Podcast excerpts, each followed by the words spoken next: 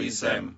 Nech vás žehná všemohúci Boh, Otec i Syn i Duch Svetý. Amen.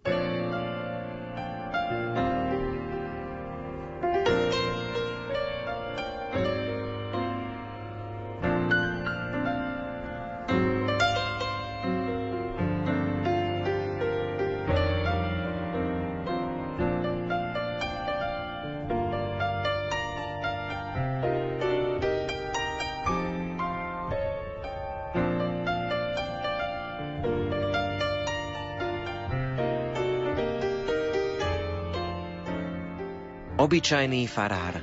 Čím už len môže byť zaujímavý jeho život?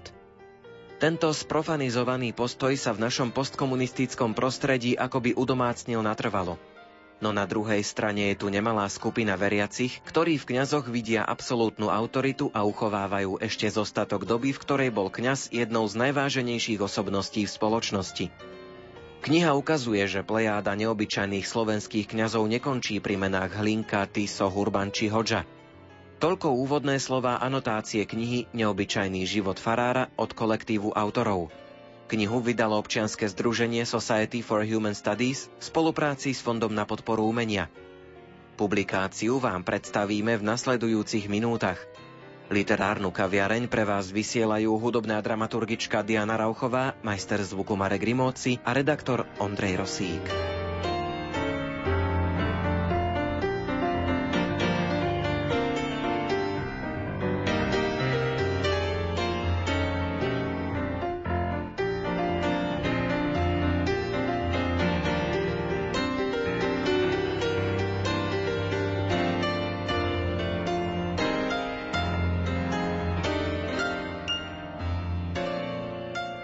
Titul Neobyčajný život farára je druhým dielom z edície Neznáme príbehy.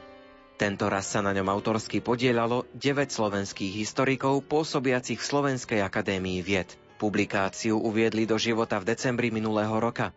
Pri mikrofóne mám teraz dvoch z nich. Jan Golian, vitajte u nás v literárnej kaviarni. Ďakujem pekne. A takisto je tu aj Rastislav Molda, dobre si to pamätám, hej? Rastislav Molda. Dobrý deň, prajem. Skôr než sa budeme venovať tej knižke, tak skúsme si vás predstaviť ako autorov, čomu sa venujete, kde pôsobíte, aké je to vaše hlavné pôsobenie.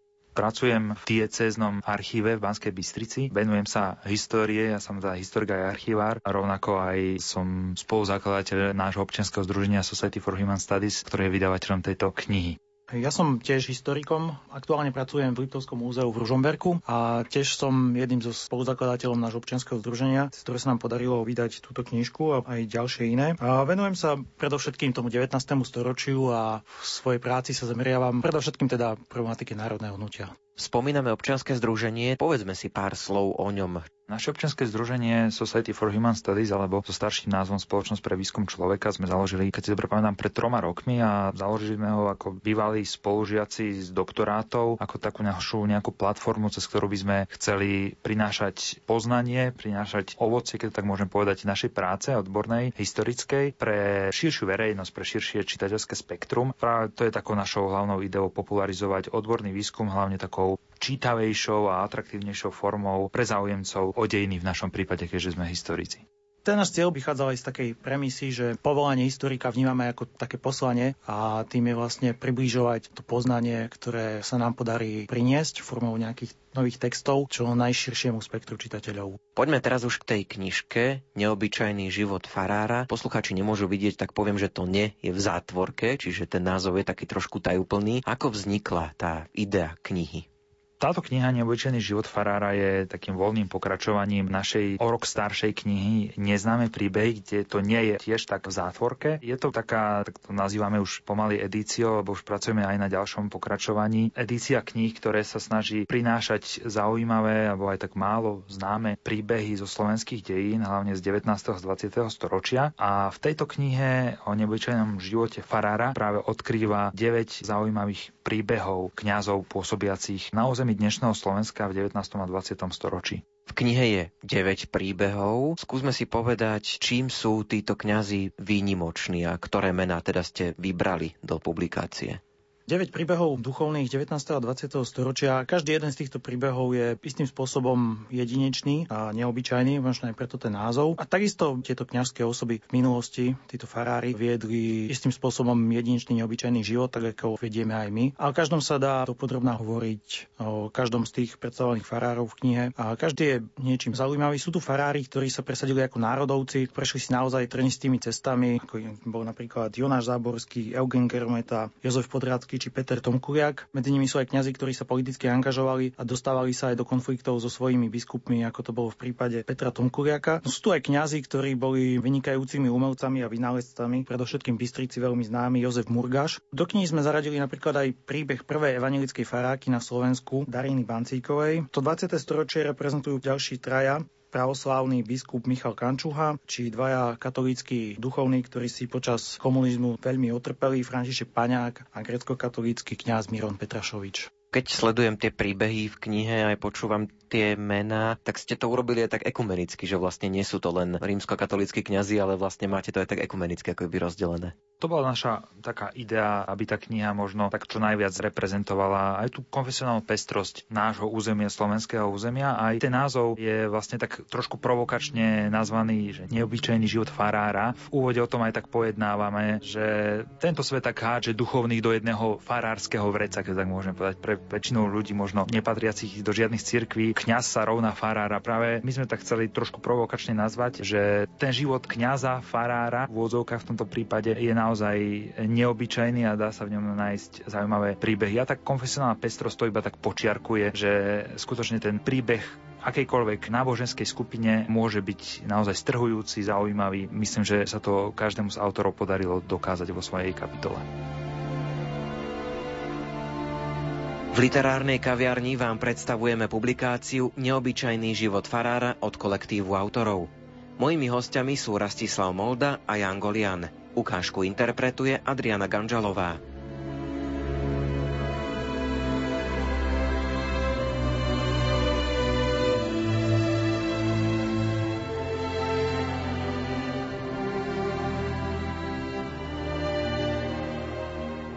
Životný príbeh Eugena Gerometu, slovenského národovca a uhorského vlastenca s talianskými koreňmi, sa tak trochu vymýká osudu väčšiny emblematických osobností národného hnutia.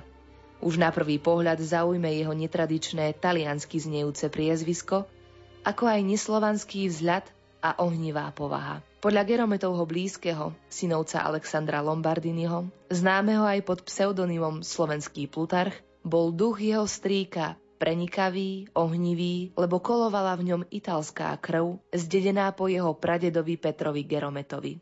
Konštitúcia tela a tvár jeho boli frapantne podobné Napoleónovi I.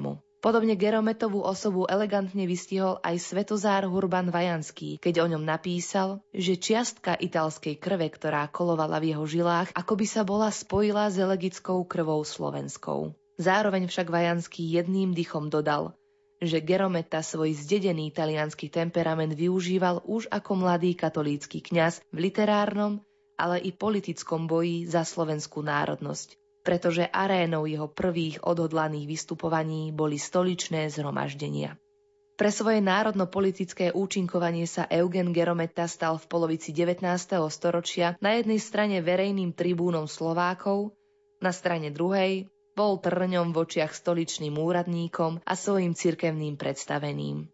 V slovenskom národoveckom prostredí bol dokonca jediným, kto sa v búrlivom roku 1848 pokúsil dostať na najvyššie politické výslonie, a to do uhorského krajinského parlamentu. Ani neúspech a trpká skúsenosť s politikou ho neodradila od jeho imanentného záujmu o veci verejné.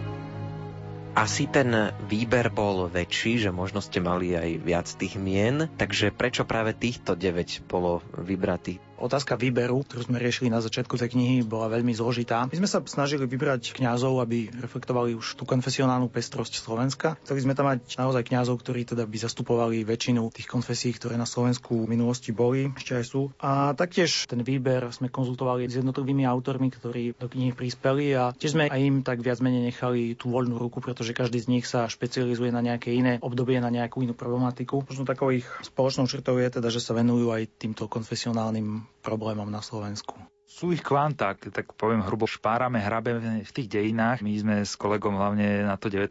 storočie zainteresovaní, tak sú ich tam množstva, hlavne to, že kňaz mnohokrát v tej lokálnej spoločnosti bol takou predlženou rukou štátu a čo dnes zastáva možno niekedy úradník, nejaký lokálny lekár alebo možno učiteľ, tak to častokrát ešte v 19. storočí bolo na pleciach kňazov. Preto ja si dovolím tvrdiť, že keby bol na to čas a síl, tak takýchto kníh môže výjsť niekoľko, ktoré budú odkrývať naozaj pozoruhodné osudy kňazských osobností z minulosti. Aj v tejto knihe sme sa napríklad dotkli alebo sme približili osudy aj takých známejších, napríklad tu meno Jonáša Zaborského alebo Jozefa Murgaša, ale aj tak tí naši kolegovia, ktorí spracovávali, priniesli málo známe skutočnosti. Jozef Murgaš je tam ukázaný hlavne z toho jeho pôsobenia v zámori, o čom sa dnes na Slovensku až tak veľa nepíše, nehovorí. A Jonáš Záborský je zasa na pozadí toho jeho známeho literárneho života je ukázaný ako dedinský kňaz so svojimi radosťami a ťažkosťami. V tom je aj ten prínos tejto knihy. Dá sa povedať, že je to odborná, ťažká publikácia?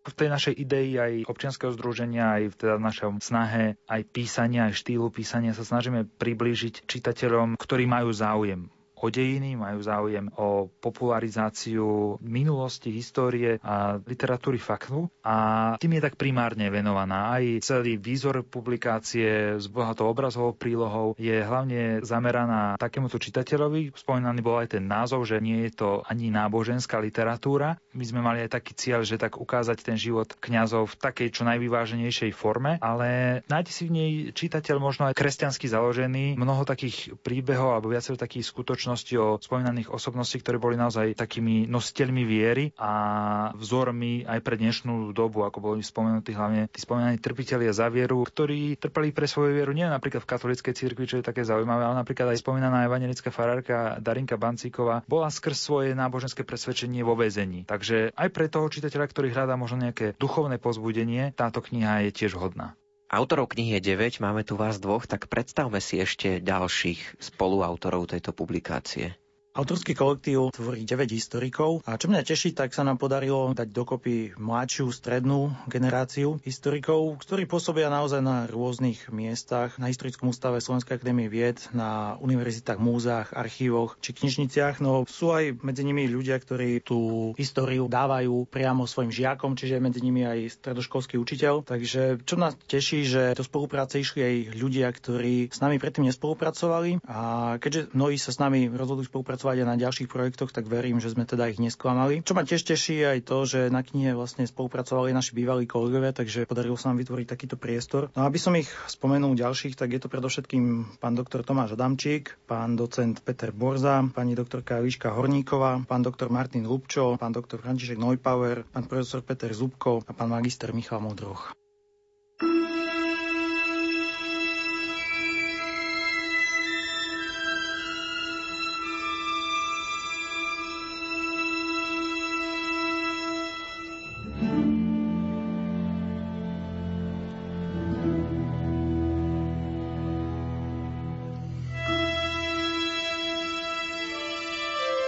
Literárnej kaviarni vám predstavujeme publikáciu Neobyčajný život farára od kolektívu autorov. Mojimi hostiami sú Rastislav Molda a Jan Golian. Ukážku interpretuje Andrej Baldovský.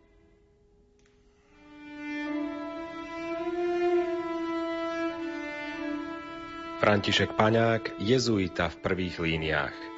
Príbehy mocných, generálov, vodcov sú predmetom záujmu viacerých historikov – Zaplňajú knihkupectvá a knižnice ľudí rôzneho spoločenského statusu. Dať na jednu úroveň príbeh kňaza a vykresliť dejiny 20. storočia cez jeho životný príbeh, ktorý zatieni životné osudy politikov, spisovateľov a intelektuálov, by mohol niekto nazvať priam opovážlivosťou. Tou osobou je František Paňák, ktorý nás môže sprevádzať na ceste spoznávania našich dejín 20. storočia. Nebol štátnikom, ktorý by tvoril dejiny vďaka politickým rozhodnutiam a moci štátneho aparátu. A predsa sa už vo svojich študentských rokoch cítil ako minister zahraničných vecí. František Paňák dokázal urovnávať spory. Dokázal inšpirovať, dodávať odvahu a to už ako aktívny laik do 30. roku svojho života a neskôr ako člen spoločnosti Ježišovej. Vážil si ho Andrej Hlinka, kardinál Jozef Tomko, biskupy a kňazi zvlášť Košickej arcidiecézy, ktorí ho nazývajú apoštolom Košíc. Reholníci, reholníčky, laici. Dokázal v mene jezuitov viesť rokovania s príslušníkom Červenej armády, kapitánom Jegorovom. Bol príkladom a pozbudením pre spolutrpiteľov počas komunistického režimu, ovplyvnil mládencov Silva Krčméryho, Rudolfa Dobiaša i autora tejto kapitoly, ktorý sa s ním nikdy reálne nestretol. Deň paňákovho príchodu a odchodu z tohto sveta lemujú výrazné udalosti našich dejín deň Černovskej tragédie a zápas s mečiarizmom. Tieto časopriestorové skutočnosti František Paňák neovplyvnil, ale vďaka talentu, snahe vidieť do hĺbky, záujmu o človeka, istote viery a odvahe sa stal fenoménom meniacim dejiny jednotlivcov a tým aj národa.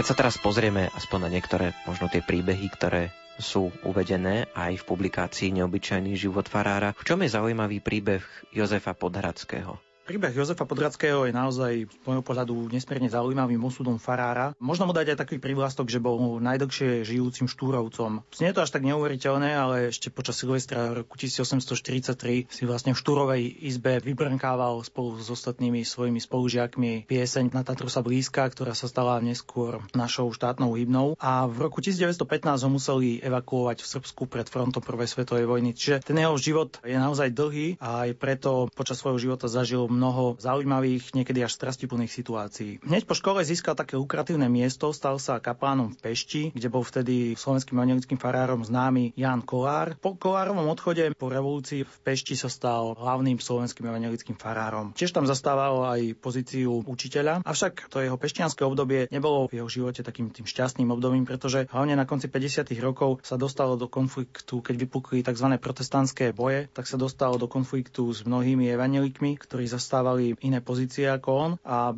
toho natoľko rozrušilo, že sa s evangelickou cirkvou rozišiel a prestúpil na pravoslávie. Tomu sa stalo tak vtedy, keď odišiel do Srbska, kde mu ponúkli miesto profesora na gymnáziu v Novom Sade. Avšak s tým srbským prostredím a s tým ortodoxným prostredím sa natoľko stotožnil, že vlastne konvertoval na pravoslávie. Celý zvyšok života prežil v tom Srbsku a pôsobil tam na viacerých miestach ako pravoslávny učiteľ.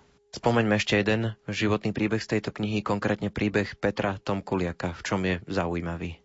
Meno Peter Tomkuliak je spojené aj práve s Banskou Bystricou a s Banskou Bystrickou diecezou, ale jeho život sa začína na Dolnej Orave. Narodil sa v rodine učiteľa Jana Tomkuliaka. Ako najstarší syn v rodine, ako druhorodené dieťa. Zdedil aj gény nadanie po otcovi a vybadali v ňom talent a tak sa dostal na gymnázium, najskôr na licom na gymnázium a pokračuje ďalej v dráhe rímskokatolického kňaza, tá nastúpenej tráhe ako seminarista v Spiskom podhradí v Spiskej diecéze. Boli to také obdobie 50. rokov, kedy v celom národe ešte doznievala revolúcia a zdvíhala sa nejaká vlna národného prebudenia a Tom Kuliak ako mladý 22-ročný bohoslovec bol nadšený slovenskou literatúrou, sám písal do dobových časopisov, avšak práve z rodnej Oravy začali chodiť na neho stiažnosti do Spiského seminára, že je pánslav, že podporuje slovenskú vec a preto by nemal byť ďalej študentom a nemal byť to bož kňazom rímskokatolíckej cirkvi. Na tieto slova sa nechal zviesť, keď to môžem tak povedať, vedenie spiske diecezy a tak Petra Tomkulieka na začiatku 4. ročníka, koncového ročníka vtedy, vylúčilo a neumožnilo mu štúdium. Peter Tomkuliak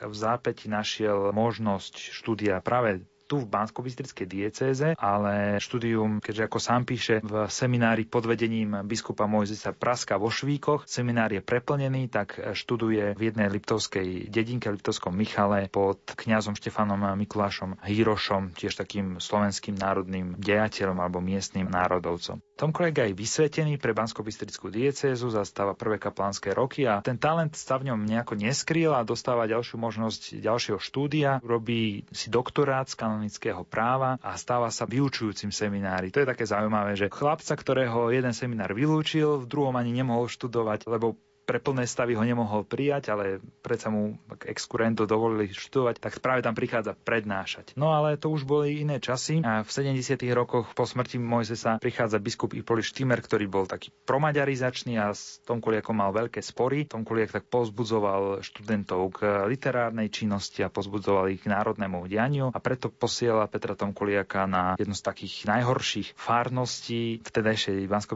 dieceze na Detviansku hutu, na Položené vysoko na chrbáte Polany, na Podpolani, kde bol veľký problém s alkoholizmom a miestnou kriminalitou. Tom Koliak si opäť tak vysúkáva rukávy a pustil sa do boja práve s takýmito hriechmi svojich nových farníkov a zažíva nové ovocie, privádza ľudové misie Patro Redemptoristov, jeden z prvých propagátorov ľudových misií na území diecézy. Naozaj zažíva, ako opäť vo svojich listoch píše, nebo na zemi, lebo sa mu podarilo tých svojich farníkov priviesť na kresťanskejší spôsob spôsob života aj v praxi. Na ňom je veľmi zaujímavé to, že aj napriek svojim okolnostiam, to ukázalo v viacerých udalostiach svojho života, sa nechcel zdať a čeli mnohým ťažkostiam. Aj v jeho, hlavne v korešpondencii alebo v dobových článkoch, ktoré publikoval, najmä v katolických novinách, bol to človek, ktorý bol priamy. Veľmi napríklad bojoval za cirkevný spev, ktorý mal byť aj odborne zvládnutý, veľmi ho rozčuroval, ako sám píše, kvílenie veriacich vo fárnostiach, kedy on ani pobožne nemôže doslúžiť omšu. Až taký bol vytočený z toho stavu. Je to niekedy až také s úsmevom to človek číta, že ako to ten kňaz reflektuje a pravdu povedať si to vieme možno niekedy aj predstaviť, že ako to mohlo byť. A hoci bol stále tak na okraji záujmu diecézy, hlavne jej vedenia, neustále podnikal a snažil sa o tú reformu napríklad toho cirkevného spevu a mnoho iné. Je na ňom zaujímavé naozaj také jeho nezlomnosť a veľmi sa tak páči, že v jeho živote vidno aj takú tú, poviem to, človečinu. Aj také možno nie iba tie najsvetlejšie okamihy života, že bol taký trochu, môžem povedať, že človek ako jeden z nás, že sa vedel aj tak rozčúliť, ale vedel naozaj potiahnuť aj svojich veriacich. Na jeho živote možno vidieť naozaj takú tú každodennosť dedinského farára, čo to všetko obnášalo v 19. storočí.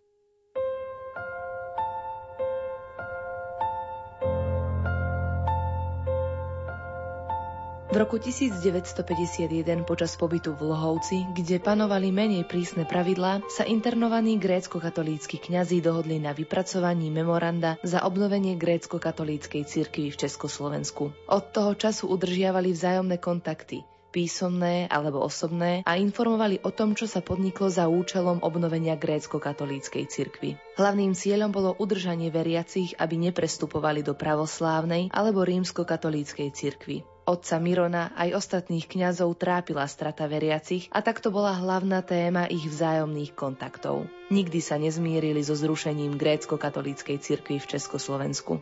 Postoj otca Mirona k tejto otázke jasne deklaroval počas vypočúvania v roku 1958, keď na otázku vyšetrovateľa ohľadom jeho postoja k zlúčeniu s pravoslávnou cirkvou povedal – po zlúčení grécko-katolíckej cirkvi s pravoslávnou cirkvou v Československej republike v roku 1950 som zaujal záporný postoj. Nakoľko ja, ako grécko-katolícky kňaz, som nesúhlasil s tým, aby bola grécko-katolícka cirkev zlúčená s pravoslávnou cirkvou. Vychádzal som z toho, že apoštolská stolica so sídlom vo Vatikáne neuznávala pravoslávnu cirkev a nemala nad touto právomoc. A nedostali sme k tomu súhlas od apoštolskej stolice, aby sme podpísali pravoslávnu cirkev. A podľa cirkevných zákonov toto urobiť nemohla apoštolská stolica. Ja som dával prednosť cirkevným zákonom pred zákonmi svetskými vo veciach náboženských. A aj v tomto prípade to je vstupu do pravoslavia, som dal prednosť cirkevným zákonom pred zákonmi platnými na území Československa. Ako grécko-katolícky kňaz aj dnes neuznávam kompetenciu pravoslávnej cirkvi v Československu, ale uznávam grécko-katolícku cirkev. nakoľko táto nebola zrušená cirkevnými zákonmi a zrušenie grécko-katolíckej cirkvi v Československu svetskými zákonmi neuznávam za právoplatné. Vyšetrovateľ mu potom položil otázku, v ktorej žiadal vyjadrenie k aktuálnej existencii grécko-katolíckej cirkvi v Československu a na to otec Miron jednoznačne odpovedal. Grécko-katolícka cirkev v Československu podľa štátnych zákonov neexistuje, lebo bola zrušená v roku 1950. Podľa cirkevných zákonov existuje grécko-katolícka cirkev v Československu, lebo nebola týmito zrušená. Jasná a razantná odpoveď odzrkadľovala pevný charakter otca Mirona, ako aj názor ďalších kňazov i veriacich, ktorí usilovne pracovali na obnove alebo povolení činnosti grécko-katolíckej cirkvi v Československu.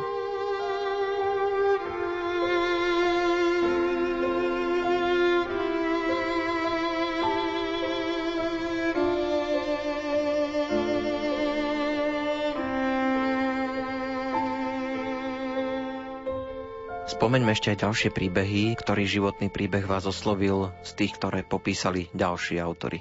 Tých príbehov, ktoré tam sú, je 9 a každý z nich je niečím výnimočný. Keď môžem tak za seba povedať, veľmi sa mi páčil príbeh Darinky Bancíkovej, prvej evangelickej farárky na Slovensku. Je to tiež príbeh takej nezomnosti, ako človek, ktorý dostal nejaké to nadanie a presvedčenie, tak z toho svojho neustúpil. Je to možno zaujímavý príbeh aj kvôli tomu teda, že ide o tú prvú evangelickú farárku. Tiež veľmi zaujímavo pôsobí aj príbeh známeho Jozefa Murgaša, avšak je podaný v neznámych súvislostiach. Autor čerpá mnohé veci, predovšetkým z amerických anglických zdrojov novín, ktoré vlastne o Murgašových vynálezoch už na začiatku 20. storočia veľmi podrobne písali a teda ukazuje toho Murgaša nielen ako kňaza, ktorý dokázal vybudovať farnosť, dokázal postaviť pre svojich veriacich veľký kostol, ktorý v podstate stojí dodnes, ale ukazuje ho aj ako takého významného vynálezcu či umelca, bol veľmi talentovaný a dokázal maľovať aj mnohé oltárne obrazy, ktoré sú aj dneska na Slovensku ešte.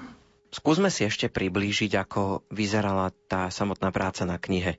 Čo musí historik absolvovať, aby napísal seriózny text, ktorý splňa nároky scientometrie a súčasne aby aj splnil nároky čitateľa. Z toho pohľadu historika môžem povedať to, že na jednej strane má, keď poviem za seba, táto práca naplňa, baví a na druhej strane má naozaj pri tvorbe napríklad takéto knihy viacej takých fáz. Keď sa chcete venovať nejakej téme alebo nejakej osobnosti konkrétne, tak si najskôr musíme zistiť, že kde sú o ňom nejaké pramene, kde sa o ňom písalo, kto o ňom písal, čo o ňom bolo možno napísané a hlavne po tých prameňoch a potom sa vydať do tých archívov knižníc, naštudovať si, načítať veci, ktoré už vyšli. Často sú to precestované desiatky, stovky kilometrov do rôznych archívov, často sú to presedené desiatky, možno stovky hodín za knihami alebo za počítačom, keď už si to tak autor dáva dokopy a niekedy sú to dni, týždne, niekedy aj mesiace uvažovania, premýšľania a hľadania, kladenia si otázok a hľadania na ne odpovede, že keď tú osobnosť chceme tak hĺbšie spoznať, alebo prísť na nejaké zákulisie jeho činov alebo krokov. To je taká historická práca na pozadí a potom je to samotné písanie, ktoré na jednej strane musí, ako ste povedali, splňať nejakú mieru scientometrie, teda vedeckú, akademickú vážnosť, aby aj kniha pre odborníkov bola zaujímavá, aby videli, že sú v nej citované pramene, že sú v nej citovaná odborná literatúra, s čím autor vôbec pracuje. Napríklad v závere knihy máme aj many index, takže aj takéto redakčné práce a na druhej strane aj tá naša celá idea je prinášať poznanie pre bežných čitateľov, pre záujemcov o dejiny, o poznanie. Takže aj našou ideou je písať aj odľahčenie, písať zrozumiteľne a možno ukazovať aj na veci, ktoré môžu byť pre laického čitateľa zaujímavé. Všetko to sklbiť v tej autorskej práci je niekedy zložité, ale opäť tak počiarknem, že je to krásna a pekná robota, ktorá naplňa autora.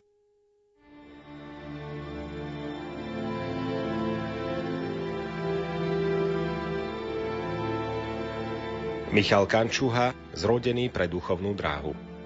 Vypuknutie druhej svetovej vojny a udalosti spojené s expanziou nacistického Nemecka na západnom fronte výrazne zasiahli aj do jeho života. Dňa 1. oktobra 1942 opustil kláštor Vladomirovej, pretože bol povolaný k výkonu vojenskej služby do slovenskej armády. Najprv nastúpil do Bardejova a neskôr sa pridal k pešiemu pluku v Prešove. Na jar 1943 sa ako príslušník 20.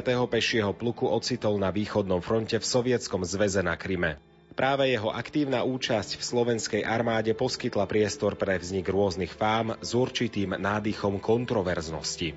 Z viacerých spomenieme napríklad to, že v roku 1943 surovo zaobchádzal so sovietskými vojnovými zajadcami, pričom ich nechal strieľať a zo Sovietskeho zväzu si vraj doviezol zlato, drahé bohoslúžobné rúcha, vzácne obrazy i knihy. V ďalších dokumentoch čítame, že po vypuknutí Slovenského národného povstania sa spolu s bratom Andrejom zúčastnil boja proti partizánom. Dokonca sa dozvedáme, že počas svojho pobytu na východnom fronte bol vyznamenaný nemeckým železným krížom a pracoval pre nemecké okupačné úrady. Nakoľko sa dané skutočnosti zakladali na pravde, je otázne, keďže vyšetrovaním štátnych orgánov sa v povojnovom období nič konkrétne nepotvrdilo. V tomto prípade je potrebné poukázať aj na fakt, že zmeny, ktoré sa udiali v povojnovom Československu, predovšetkým na domácej politickej scéne, hnedú diktatúru vystriedala červená, viedli k diskreditácii určitých osôb, ktoré boli priamo zapojené do príprav a priebehu slovenského národného povstania. Ako vojak pôsobiaci na frontoch druhej svetovej vojny zastával najprv funkciu pomocníka veliteľa, neskôr bol spravodajcom štábu pluku. Po úspešnom ťažení Červenej armády v bitke o Stalingrad bola slovenská rýchla divízia evakuovaná. Presun 20. pešieho pluku do mesta Melitopol na juhu Ukrajiny využili i samotný Kančuha a so súhlasom veliteľa podplukovníka Karola Heidlera pravdepodobne vstúpil 28. júla 1943 do kláštora. Nakoľko bol absolventom teologického kurzu v Počajovskej lavre, episkop Seraim Kušeneruk súhlasil, aby v krátkom čase prebehla vysviacka. Po prijatí rehoľného mena Metod bol 31. júla 1943 vladykom vysvetený za kňaza v pravoslávnej cirkvi nazývaného Jerodiakona. Na základe týchto skutočností sa naplnila litera branného zákona paragraf 16 odsek 3 a slobodník Kančuha bol 1. augusta 1943 prepustený z aktívnej vojenskej služby do zálohy. Záver druhej svetovej vojny poznačil protifašistický odboj, ktorého bol sám súčasťou. Príchodom do povstaleckej Banskej Bystrice začína nová kapitola jeho života, ktorej sľubný začiatok odštartovala zmena jurisdikcie pravoslávnej cirkvi.